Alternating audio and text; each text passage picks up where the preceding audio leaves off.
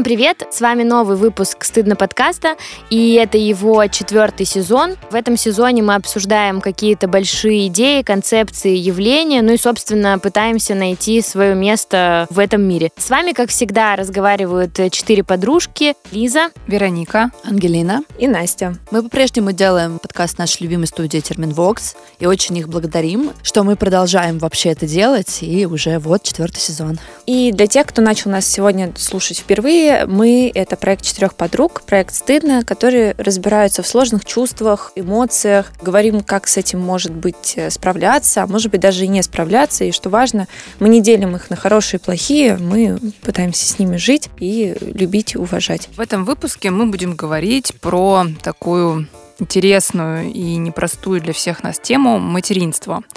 Наверное, это выпуск э, такой со звездочкой будет, потому что мы будем говорить о теории. О теории, да, потому что все мы четверо, у нас нет детей, мы пока не стали мамами, может быть, пока, может быть, вообще не станем, не знаем. Вот постараемся сегодня это обсудить, что мы про это думаем. Мне кажется, просто да, в этом выпуске можно особо не загоняться в терминологии, потому что все примерно понимают, э, что есть биологический процесс, есть какие-то отношения матери и ребенка. Да, согласна. А пока мы не начали обсуждать эту тему, я хочу ворваться с рекламой. Сегодняшний выпуск поддержали ребята из UFC Fight Pass. Это видеосервис, где транслируются все турниры UFC. Если вдруг кто-то не в курсе, то UFC — это крупнейшая организация, которая проводит бои по смешанным единоборствам по всему миру. И один мой знакомый, кстати, очень любит смотреть UFC, и я его как-то спросила, почему он любит этот спорт. И он сказал прикольную мысль, что пускай лучше парни будут профессионально заниматься спортом, чем драться по подъездам и калечить друг друга. И мне эта мысль понравилась.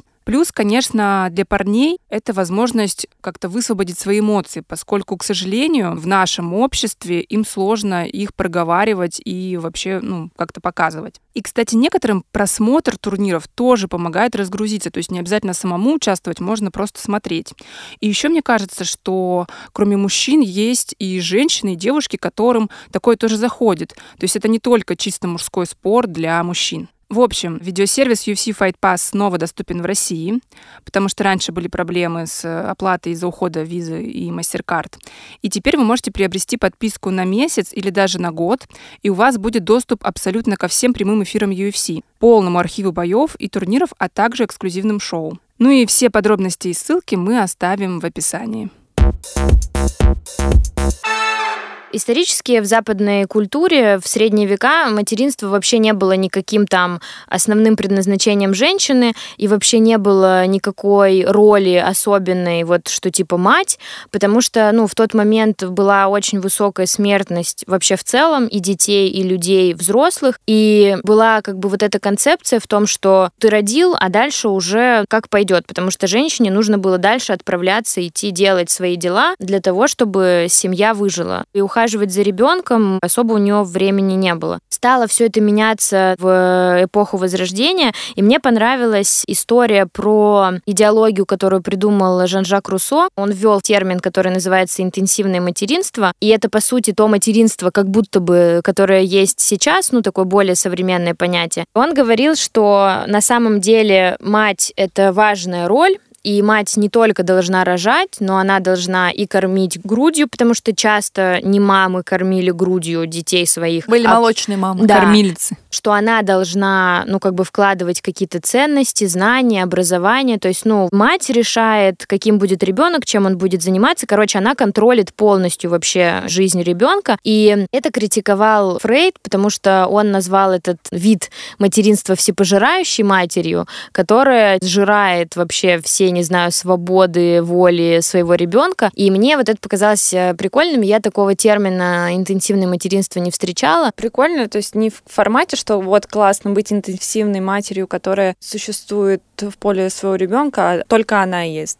То есть понятно, что это супер токсичная история, когда ты существуешь исключительно ради кого-то. Не гуд абсолютно. При этом а, на более адекватное представление о материнстве очень сильно сыграл феминизм, так как э, наконец-то у женщин появилось как минимум право вообще подумать, а нужно ли рожать или как вообще справляться с этим материнством. И феминизм вообще, он же работает не так, то, что женщины классные, мужчины идут нахер. Нет. Тема феминизма — это про равноправие, в том числе и в семейном деле.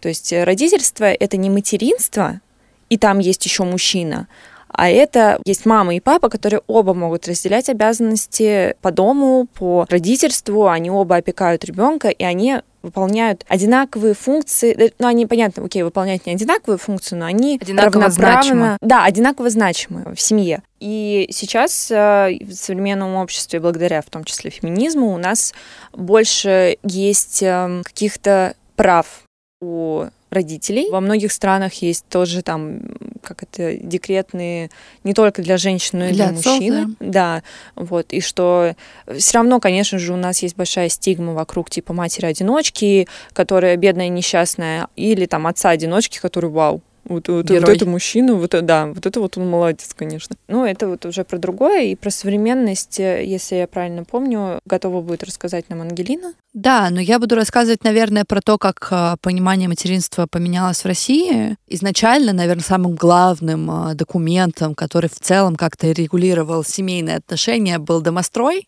Домострой предписывал женщинам определенные обязанности домашние и приписывал ей именно рождение и контроль детей. Дальше, после домостроя, не то чтобы все очень сильно глобально хорошо поменялось в правах женщин. Мне очень нравится в контексте веков э, думать про роль женщины. Меня когда спрашивают, ты в каком бы веке хотела жить, я такая, в 21-м, желательно, может быть, в 23-м, потому что там хоть шансы пожить будут побольше. Мы перескочим, наверное, к СССР, и там все говорят обычно о том, что секса не было, но дети же были. Здесь интересно то, что при, условно, социализме это же было строительство некого счастливого потрясающего будущего, в котором а, нужно было рожать а, классных советских граждан, которые будут выполнять и перевыполнять планы.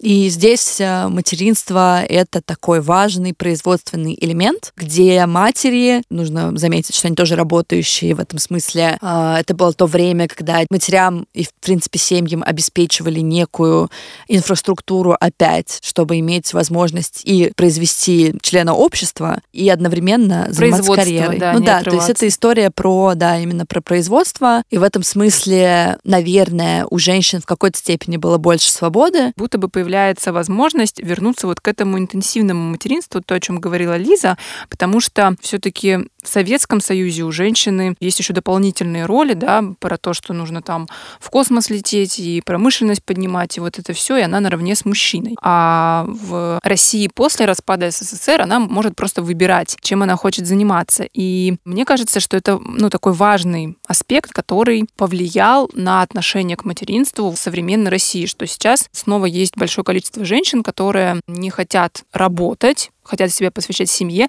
С одной стороны, мы вроде бы говорим про феминизм и про права женщин, про то, что не должна рожать, если не хочет, но с другой стороны, мне кажется, что есть параллельная тенденция, вот э, когда там мамочка двух сыночков, там типа все но, классно для мужа, для семьи. Мне кажется, феминизм это и про права женщин, которые хотят дома быть с детьми. Да, то ну, есть смысле, здесь про все, ну что она может выбирать. Да, да, главное, чтобы выбор был. И еще одна из важных тенденций, про которые хочется сказать, это психологизация, психологизация общества в целом и в частности материнства. То есть если э, в советское время или вообще еще раньше важно было то, что мама родила, ребенок с голоду не умер, как-то она поспособствовала этому, супер, она молодец, детей взрастила. Если они еще образование получили, то вообще просто супер мать. А сейчас что мы наблюдаем? Мы все больше и больше узнаем о том, как строятся отношения матери и ребенка, что важно в родительстве, что не важно, как мама может влиять на то, каким человеком в дальнейшем станет вот эта личность есть на этом фоне может развиваться такая невротизация, когда мамы могут бояться сделать лишнее любое движение. Есть такой вот термин, на Западе он известен в целом довольно давно, мне кажется, в России он,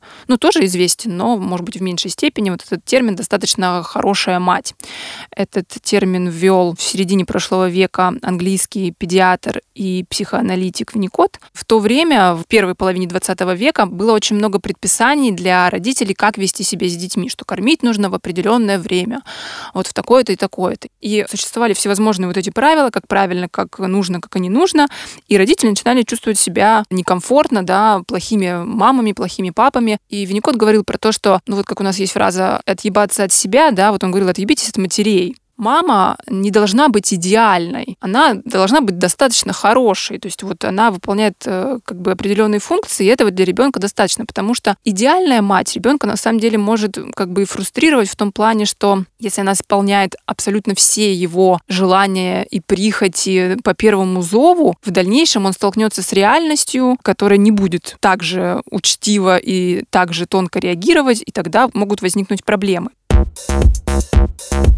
Когда я думала про то, что повлияло на мое желание иметь детей, э, мне кажется, что это отношения внутри моей семьи. В смысле, не только вот в этой маленькой мама, папа, ребенок, но и более расширенной, где двоюродные сестры, тетя, бабушка и так далее. Когда мы собираемся, когда вот эти какие-то классные семейные посиделки, они кажутся мне классными, я их люблю, я понимаю, что это ценность. Семья, материнство, рождение детей и вот эти теплые отношения — это ценность. Вообще я гипотетически теоретически хочу детей, я думаю, что они у меня будут. Мне, наверное, сложно сказать, был ли у меня точно вот какой-то ясный, четкий, конкретный момент, что я поняла, что я хочу. Бывают какие-то такие волнообразные, наверное, настроения, что я смотрю на детей, на семьи с детьми и думаю, что это классно, что можно выстроить какие-то хорошие отношения с ребенком. Ну, эти отношения могут быть близкими. Это может быть не только какие-то ограничения в чем-то, может быть обуза, но и это точно тебе что-то дает. Это тот тип отношений, который сложно сравнить с какими-то другими отношениями. Еще это такая роль, от которой ты, наверное, ну, не избавишься. Вот ты можешь быть женой, ты можешь быть коллегой, ты можешь быть подругой с какими-то людьми, но потом отношения завершаются, и все, и вы расходитесь.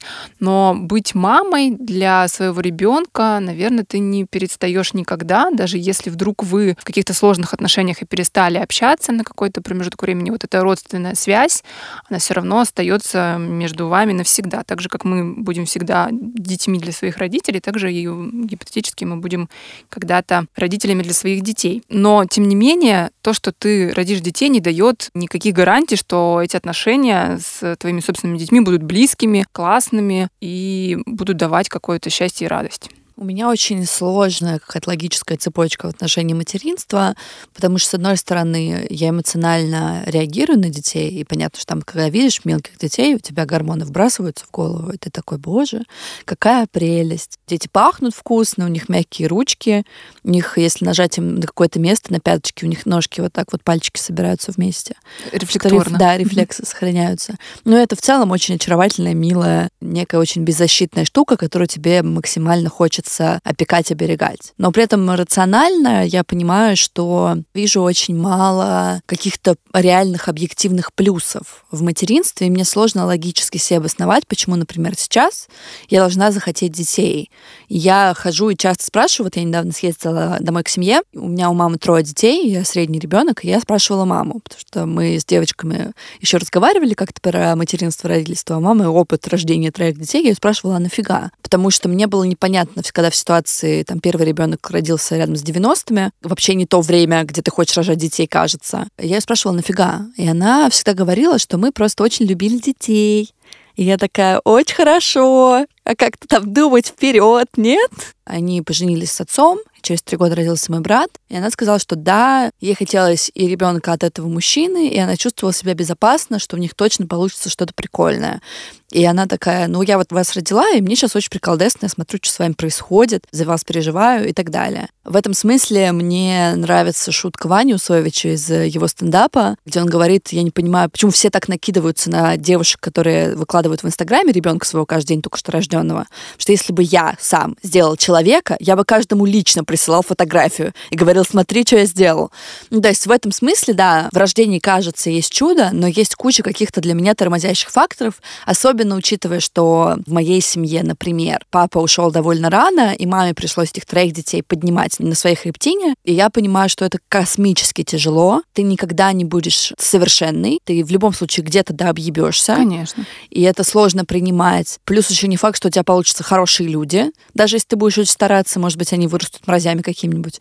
Никто не знает. Вот, да, ты еще пока говорила, был такой момент, что наблюдать, как бы, как человек развивается и растет, вот как личность, mm-hmm. вот это, да, становление какой-то личности. С одной стороны, это интересно и классно, а с другой стороны, ты же чувствуешь ответственность, потому что ты к этому причастен. И да, и правда, а вдруг человек... Ну, ты его, э, если он что-то натворит, обратно в вагину не запихаешь и не скажешь, что, типа, извини, пожалуйста, у тебя в жизни не получается. Так что Давай заново. Там, да, вот, типа, по новой. Так не сработает. То есть понятно, что мы там все опасаемся, что будет с телом, что будет с деньгами, что будет еще с чем-то. Но меня в гораздо большей степени, наверное, отпугивает здесь количество кажущихся минусов. Потому что во мне внутри весь вопрос материнства, он ломается от того, что я не понимаю, хочу ли я. Буквально вчера я разговаривала с своей подругой, с которой делилась тоже темой вот материнства. Я сейчас очень часто про это говорю. И она меня спросила, он говорит, ну, а для чего тебе ребенок? Я такая, а как? Говорит, ну что ты с этого получишь? То есть какой-то профит. Мы делаем проект, что ты с этого проекта получишь? Я просто ее не слышала никогда до этого. Никто не спрашивал, зачем тебе ребенок. Все говорили, ты должна сделать ребенка. Ну и как бы, наверное, разница нашего поколения именно в том, что мы можем задавать себе этот вопрос, потому что тебе не обязательно продолжать род, потому что мы, блядь, не графья какие-то, чтобы нам продолжать род, рожать этих наследников. Мы не в «Игре престолов». В этом плане есть такой фильм у «Квартета И», я не помню, какой конкретно, по-моему, то ли громкая связь, то ли обратная связь. Суть в том, что есть три пары, и есть один э, друг бездетный, без пары, который приехал там на какой какой-то общий праздник. Пары, которые с детьми, такие говорят, что вот, ну как же, ну тебе надо там женщину, ребеночка. Он говорит, зачем?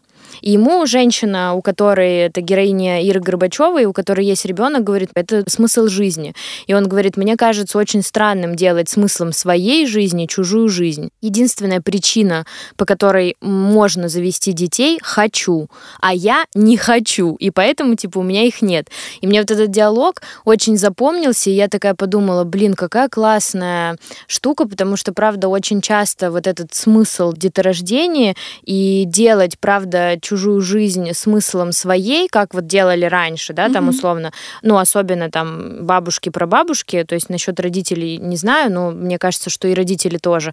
Это прям очень стрёмно, и это в том числе ребенку накачивает лишнюю ответственность, ну, как бы, которая ему вообще не нужна. Да, звучит страшно. Ну вот, я, собственно, наверное, жду, и у нас с организмом есть какое-то время, чтобы захотеть. Но если я в конечном итоге не захочу, то, наверное, я приму, что, ну, наверное, тогда их не будет. В целом, планета перенаселена, мне не обязательно участвовать вот в этом соревновании.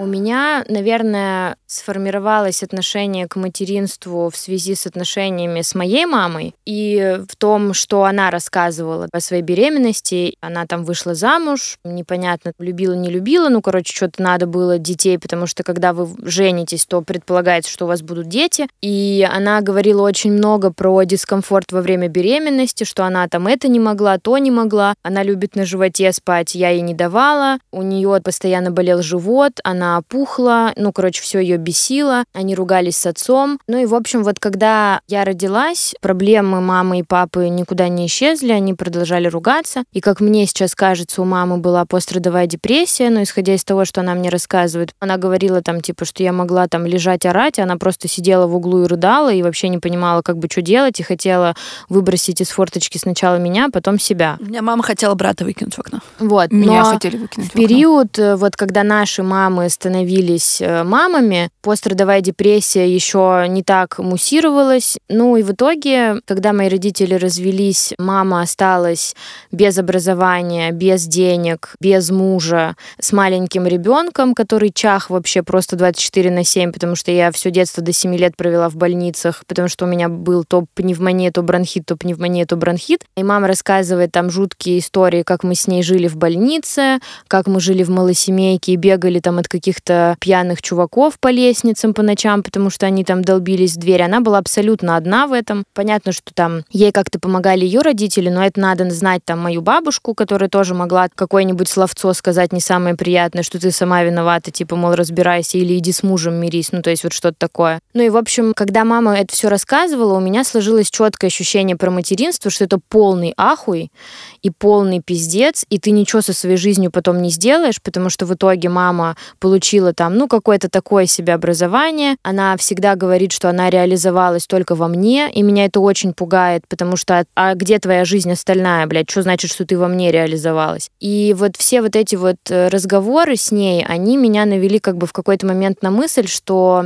я, наверное, к такому не готова. У меня нет ощущения, что я такое вывезу, потому что для меня это какое-то сплошное испытание. Дело в том, что я всегда представляла себя матерью-одиночкой. И я понимала, что в роли матери-одиночки, как моя мама, я не справлюсь. Потому и что я... модель такая Да, была. и когда у меня был нестабильный партнер, с которым, например, там, окей, может быть, я думала, да, о том, чтобы иметь с ним детей, но я понимала, что я всегда буду в этом одна. У нас не будет отца, я просто могу там, типа, родить и пойти по своим делам. То в этих отношениях впервые я понимаю, что у меня может получиться действительно семья. Я вдруг поняла, что это может быть не страшно, это может быть не больно, это может быть не одиночество, это может быть не депрессия. Ну, то есть я вдруг начала представлять, что это может быть просто какая-то светлая, классная штука, не без трудностей, но при этом я понимаю, что Дима такой человек, что он от трудностей не хереет. Ну, то есть он, наоборот, ничего, вместе разберемся, не переживай, все нормально.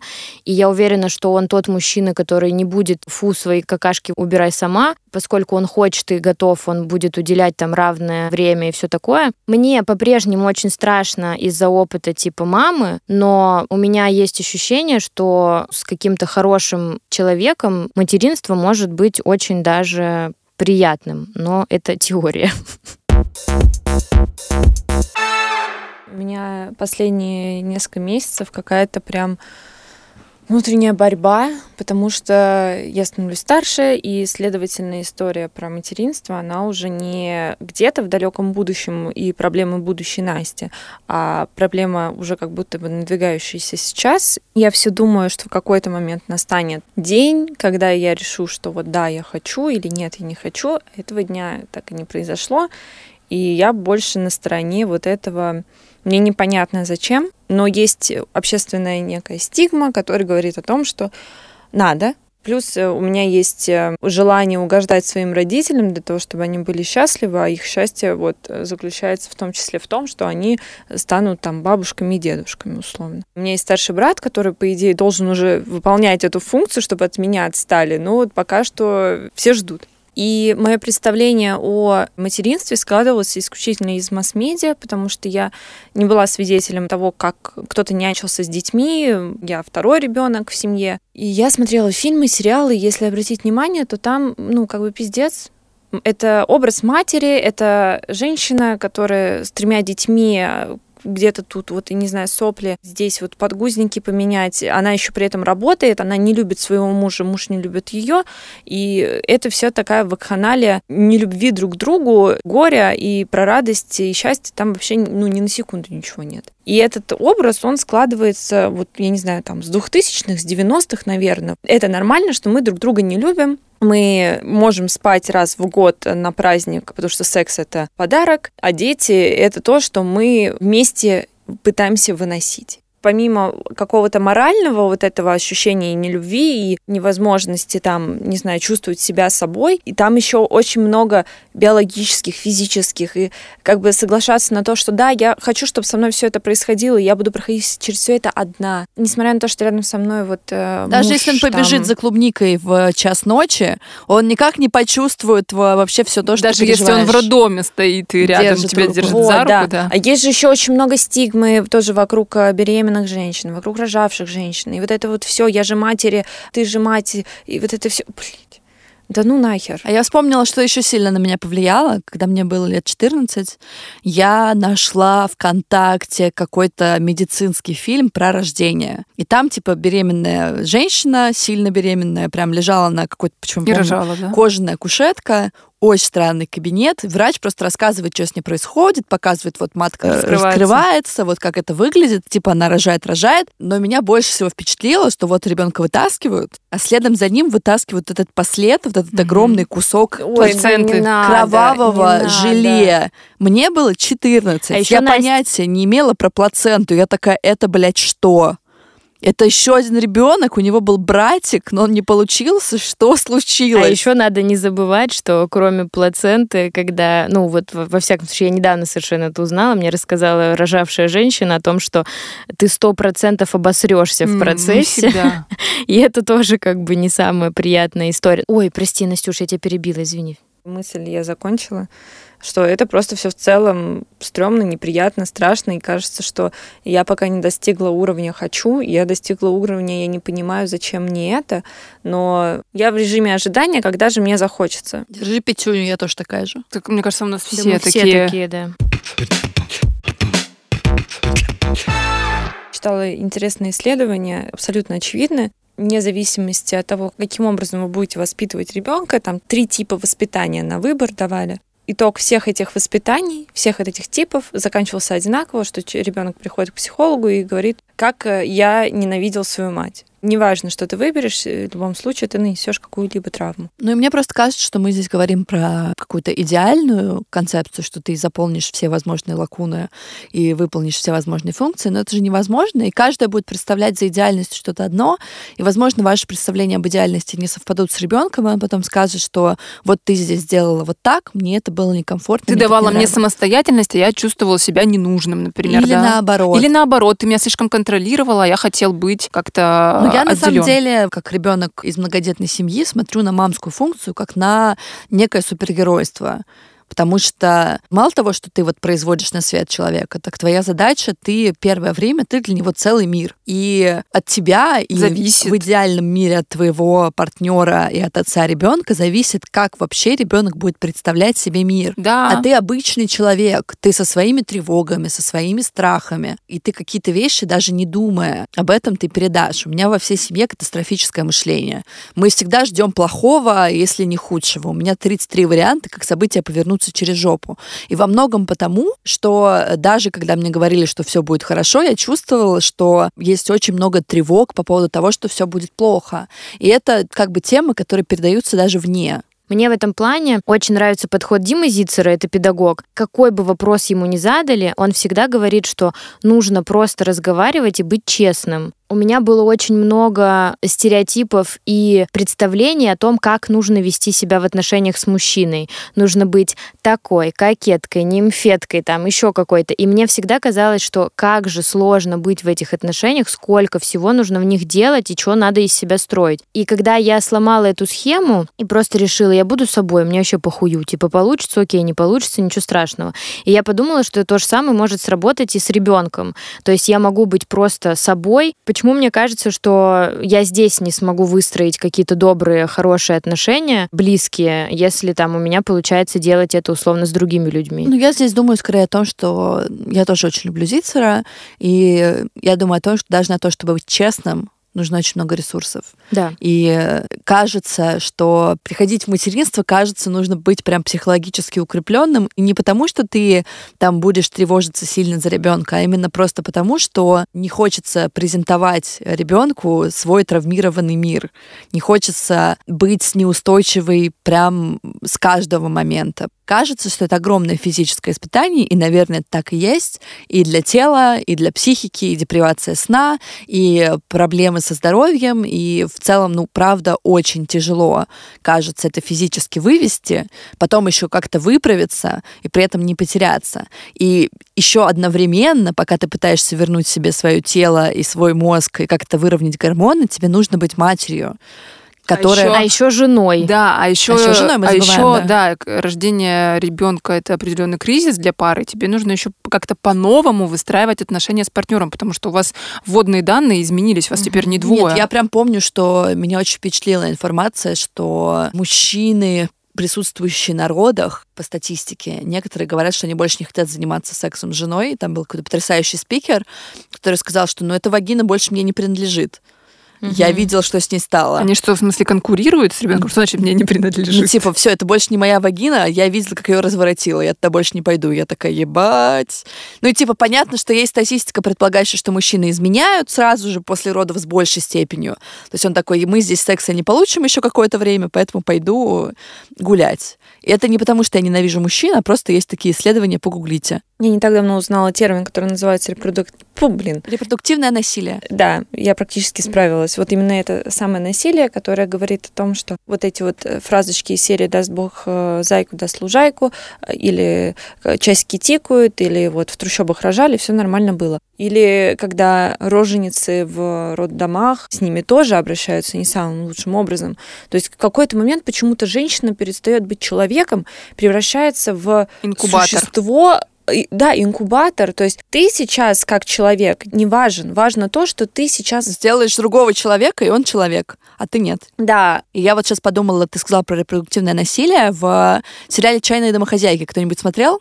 Серьезно, вы не смотрели «Чайных Я чуть-чуть пару серий. Вот, там э, был реально представленный как юмористический фрагмент, где одной из героинь, Габриэль, ее муж Карлс, он прокалывал презервативы, потому что он очень хотел ребенка. И просто, когда я маленькая смотрела, я такая, ну, наверное, так все делают. А сейчас я понимаю... Хорошая идея. Или типа, ого, как он хочет детей от нее. Да, и ты такой, а сейчас я понимаю, ну это же трэш. Типа она модель, она не хотела ребенка. Зачем ты это сделал? Еще вот э, мысль пришла недавно, что у нас есть какая-то ступенчатая история взаимоотношений, которая все идет постепенно. Мы понимаем, что мы начинаем встречаться, съезжаемся, мы женимся, и это небольшие такие ступеньки, понятные. А потом керакс мы заводим детей. Там не ступенька, там, блядь, море, океан, который ты должен перепрыгнуть, чтобы завести этого ребенка. И нет никакой подготовки, нету ничего. То есть ты можешь все, что ты можешь сделать для того, чтобы решиться на ребенка, сказать, что я хочу ребенка. У меня один из главных страхов — это то, что ребенок, который родится, будет с какими-то особенностями развития или серьезными заболеваниями. В целом рождение ребенка меняет твою жизнь, да, ты больше не принадлежишь только себе. А когда ребенок еще и вот требует особенного ухода, то это еще больше забирает у тебя жизни, потому что, ну, если ребенок относительно здоров, ты его отдаешь, не знаю, в детский сад, как-то выстраиваешь так свою жизнь, что у тебя есть свободное время, несмотря на то, что ты стала мамой. А если это ребенок с какими-то заболеваниями, то это сделать гораздо сложнее. Здесь нужно больше усилий, больше времени, больше включенности. Ну, здесь получается два каких-то страха, да, то есть Потеря жизни потери, своей. потери жизни своей, да, из-за того, что вот э, ребенок чем-то болен. Ну, я, наверное, больше всего боюсь потерять свою жизнь, потерять ощущение себя. Я в детстве, ну, в подростковом возрасте очень часто говорила, что это как взять ипотеку бессрочную. Ты вот это получил, и ты потом уже просто из этого не выйдешь. У тебя нет возможности сказать «мотай назад». И в этом смысле из-за того, что я каким-то образом отстроила сейчас свою жизнь, я чувствую себя в ней хорошо, я не понимаю, зачем мне менять это.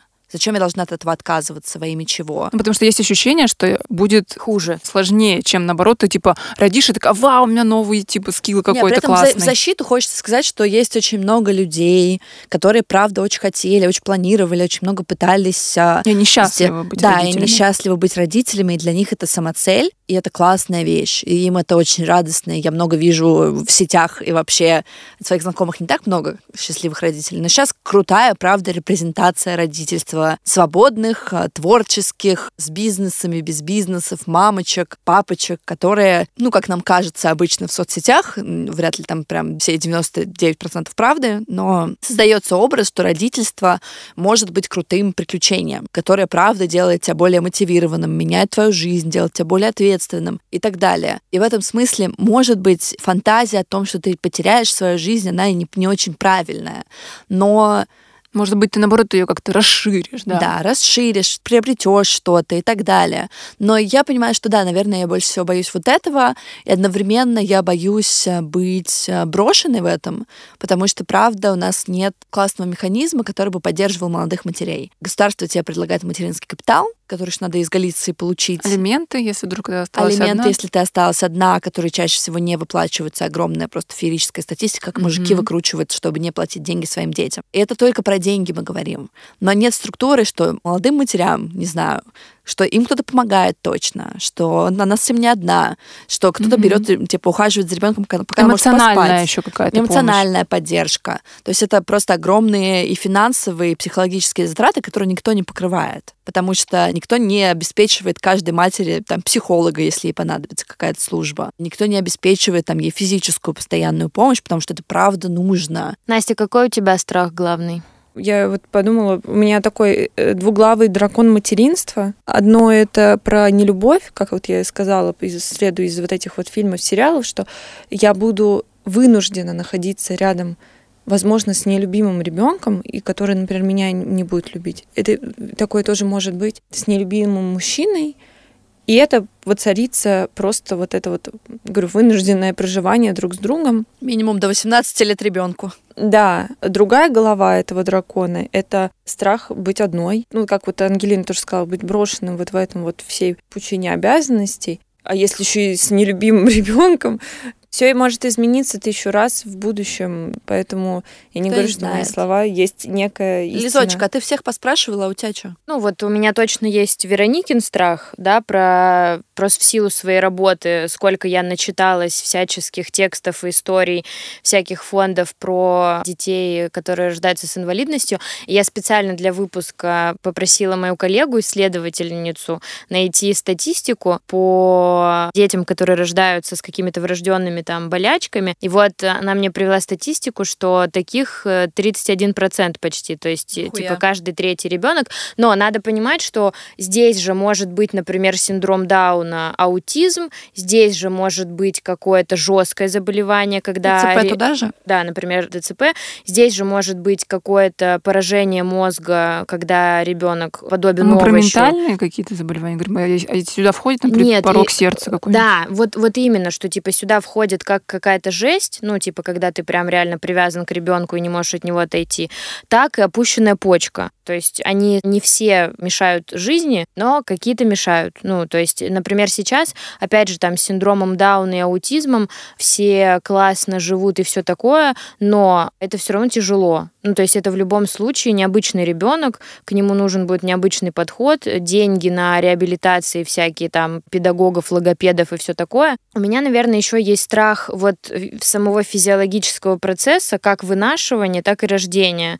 То есть мне идея не вынашивания не нравится, и мне очень страшно про это думать, потому что у меня есть какие-то мысли, что типа ты сядешь не так, ляжешь не так, и он там умер. Само рождение, если оно происходит естественным образом, не кесарево сечение, мне абсолютно не нравится, и я считаю, что можно было что-нибудь посимпатичнее придумать, потому что рожавшие подруги рассказывают, что из них полгода потом вытекает что-то. Ну и, короче, это все да, такое прямо... Ты, ты будешь кровоточить еще полгода. Да, и сейчас, наверное, я больше еще думаю про деньги, про то, что мне бы хотелось, например, классную коляску, классные одежки, большую квартиру, где можно было бы поставить там, не знаю, пеленальный столик, классную кроватку, чтобы это был хороший садик с хорошими детьми, какой-нибудь там, не знаю, оплачиваемый. Ну, короче, не знаю, какие-то финансовые возможности, которых у меня, скорее всего, не было, во-первых, а во-вторых, которые просто прививают, ну, вот это какое-то качество жизни, что, короче, есть капитал в начале и есть что-то, что потом можно отдать ребенку, чтобы он не тревожился, если что. Мне кажется, что просто здесь важно нам сказать, что у материнства есть свои плюсы, и у родительства есть свои плюсы, потому что очень многие люди это выбирают, и мы видели и знаем много людей, которые это выбирают. Да, но мы не можем сами сейчас сказать об этих плюсах, потому что у нас нет этого опыта. И То мы есть, находимся в точке сомнения. Да, да, и в точке и... страхов от незнания. А страхов у нас много, потому что, да, потому что мы не знаем. Это какая-то, во-первых, это какая-то большая роль. То есть это не просто я пошла купила себе джинсы, мне не понравились, ну и пофиг, пускай лежат в шкафу. То есть я, э, становясь э, мамой, беру на себя обязательства, беру на себя новую роль, которая будет со мной пожизненно, скорее всего. И это ну, это очень значимый шаг. И это не может не пугать, Да, и поэтому, поскольку шаг значимый, поэтому у нас и как бы начинаются какие-то страхи и тревоги. А что если вот это? А вдруг случится вот это? И это, мне кажется, естественно в данном случае переживать. Но то, что мы говорим и все это проговариваем, эти страхи, какие-то свои сомнения, это не значит, что как-то мы апеллируем к тому, что не нужно быть мамами, не нужно рожать, не нужно становиться родителями. Нет, мы просто делимся своими переживаниями, потому что так сложилось, что вот мы все примерно одинакового возраста, и у нас очень много знакомых девушек, которые этого же возраста, и у них примерно такая же позиция и примерно такая же ситуация, что вот им около 30, а детей нет, и как будто бы в ближайшей перспективе, ну, непонятно, а будут ли. И тогда здесь вопрос, ну, а что... А что с нами происходит? Да, что с нами происходит? Тенденция это какая-то или это какие-то индивидуальные истории? Ну, мне почему-то кажется, что есть определенная тенденция, потому что, ну, вот э, нас правда таких много. Правда очень много, да. Что... При этом вот это активное обсуждение, которое вот я обратила внимание, что за последние пару месяцев, там, может, полгода, чаще стали говорить про детей, материнство, родительство.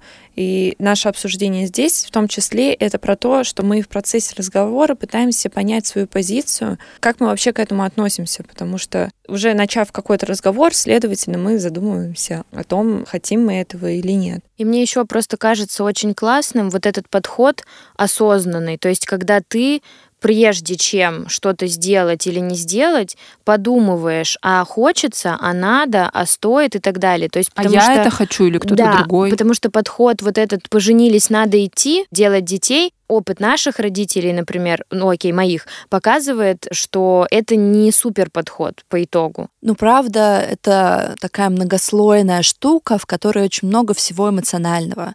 И ты, когда смотришь на одни аргументы, тебе резко не хочется, на другие тебе резко хочется, и ты всегда находишься вот в этом каком-то процессе. И больше всего хочется, чтобы люди, правда, щупали у себя внутри, в первую очередь, вот это желание потому что больше всего, мне кажется, нам всем не хватает, правда, счастливых семей, счастливых детей, и возможности, правда, воспитывать новое поколение в каком-то более свободном, более осознанном, не заботящимся, но в каком-то более правильном стиле, потому что, ну, мне кажется, что поколение моих родителей были довольно несчастны с их родителями. Угу. А поколение, то, что до этого, там, поствоенное, ну, как бы, извините. Ну, да. И это такое бесконечный такой круговорот, когда ты и так несчастливый, ты пытаешься еще что-то сделать, и как бы здесь хочется, правда, чтобы получались потом э, счастливые, цельные, свободные люди. И с вами сегодня был подкаст «Стыдно» Инна